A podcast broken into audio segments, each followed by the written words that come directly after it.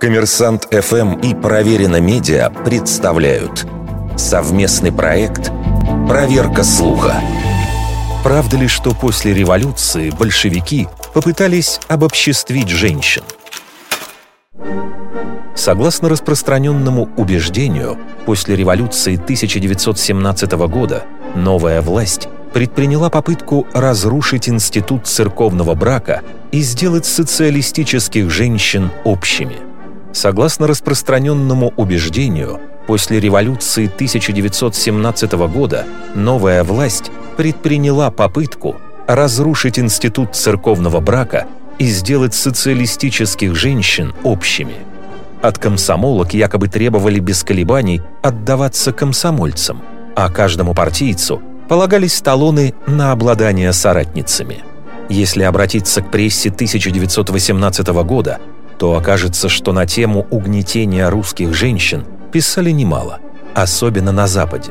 В частности, там встречались заголовки вроде «Большевики обобществляют женщин, накладывая табу на создание семьи», «Полигамия по-советски» и «Социализм узаконил проституцию». Один из американских журналистов прямо заявил в Сенате, что большевики выпустили декреты, которые уничтожили брак и ввели так называемую «свободную любовь». Правда, к официальным документам советского правительства эти распоряжения не имели никакого отношения.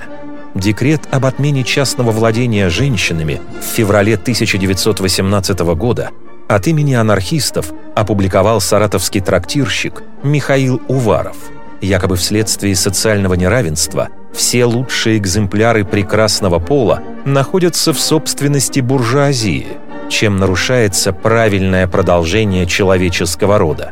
Соответственно, эту несправедливость нужно исправить и перевести женщин в статус народного достояния.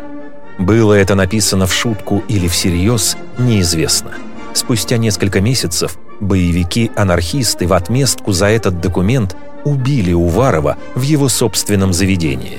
Но в том или ином виде декрет об обобществлении женщин затем неоднократно всплывал по всей РСФСР, что позволило белогвардейцам взять его на вооружение для агитации против советской власти.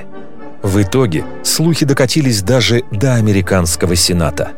Сами же большевики к подобным безнравственным идеям относились резко отрицательно – Известно, что сам Ленин требовал от чекистов незамедлительно проверять сигналы о нарушениях прав женщин и жестко наказывать возможных виновных.